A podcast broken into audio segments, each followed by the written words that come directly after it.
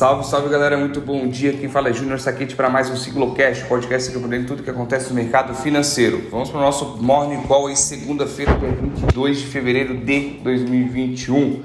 Falando um pouquinho do nosso índice sexta-feira, nosso Bovespa fechou em queda de 0,64 com 118.430 pontos e o volume financeiro negociado é 34,97 bilhões de reais.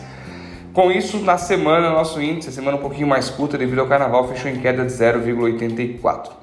Dólar sexta-feira fechou em queda de 1,02, cotado a R$ 5,38. No momento, os mercados aí amanhecem em terreno negativo, Europa em 0,80, futuros americanos caindo também cerca de 0,80.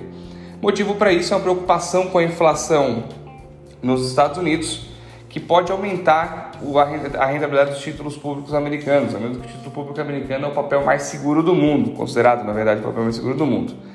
E quanto mais sobe os juros do papel lá, consequentemente sai dinheiro da bolsa de valores e passa para a renda fixa, a fim de ser um investimento mais seguro. Além disso, há uma preocupação com a injeção de dinheiro por meio dos bancos centrais, centrais que pode diminuir a fim de conter a inflação. Na Europa, o primeiro-ministro Boris Johnson começa a estudar a possibilidade de desconfinamento, como vai fazer o desconfinamento, pois as aulas começam no dia 8 de março. Vamos falar o que mais interessa, que é o nosso cenário doméstico. Sexta-feira, nosso presidente Jair Bolsonaro comentou, é, falou sobre a tirar o imposto federal do óleo diesel por dois meses, aí deixando de receber 3 bilhões de reais. Isso já fez a Petrobras dar uma caída durante o dia e após o mercado, o presidente fez a substituição do diretor da Petrobras, Roberto Castelo Branco, pelo general Joaquim Silva Eluna. Segundo aí, o ex-presidente Michel Temer, a gente pode surpreender com a gestão do, do Joaquim Silva Eluna. Porém, o mercado não viu isso como algo muito bom e os papéis estão caindo muito lá fora. Além da Petrobras, ele falou que vai intervir também no setor elétrico. Vamos ver qual vai ser a próxima bomba por aí.